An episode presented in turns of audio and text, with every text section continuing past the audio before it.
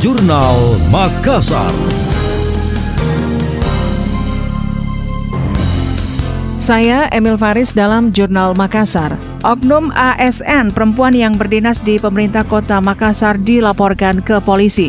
Aduan oleh suami sah atas dugaan perselingkuhan. Kasus itu sementara berproses di Polrestabes melalui unit pemberdayaan perempuan dan anak. Kanit PPA AKP Muhammad Rifai mengatakan pelapor menganggap istrinya telah berselingkuh dan berzina dengan pria berinisial N yang merupakan mantan pejabat Bawaslu Makassar. Pemanggilan terhadap keduanya telah dilakukan untuk meminta klarifikasi. Statusnya masih sebatas saksi.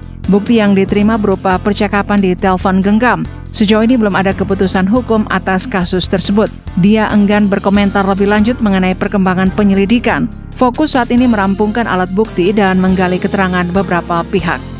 Oh, kemarin kita periksa, uh, memang uh, ASN, cuman sampai ini kita belum belum mendalam itu tadi saya bilang untuk memaksimalkan uh, proses penyelidikan ini. Kalau pelaporan ini, ini kan bentuknya delik aduan, delik aduan. Jadi pasal yang disangkakan 284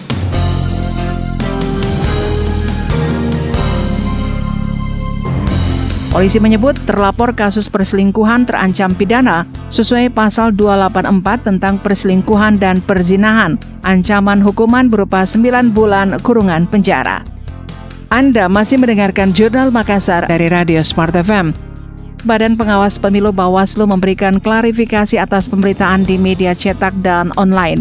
Salah satu pejabatnya disebut terseret dugaan perselingkuhan dengan seorang wanita yang berstatus ASN. Kasus itu sementara berproses di Polrestabes Makassar. PLT Ketua Bawaslu Abdillah Mustari mengatakan yang bersangkutan berinisial N sudah tidak lagi menjabat sebagai komisioner atau anggota. Hal itu setelah mengundurkan diri terhitung sejak awal Oktober lalu.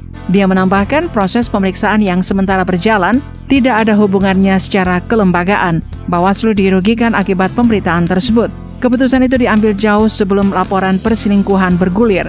Adapun alasannya karena ingin fokus di pekerjaan sebelumnya, yakni pengacara atau lawyer. Maka kami menginfokan bahwa apa yang disangkakan kepala yang, yang kepada saudara M yang dikaitkan dalam berita tentang Bawaslu Makassar tidak ada kaitannya dengan Bawaslu Kota Makassar karena beliau telah mengundurkan diri sebagai komisioner Bawaslu Kota Makassar sejak tanggal 1 Oktober 2021 praktis secara kelembagaan tidak lagi hubungannya dengan Bawaslu Kota Makassar.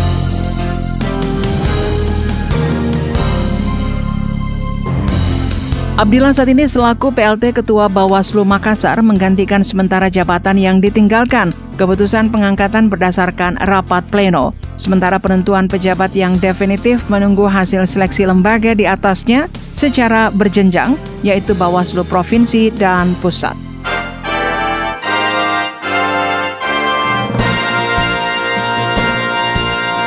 Demikian tadi, Jurnal Makassar.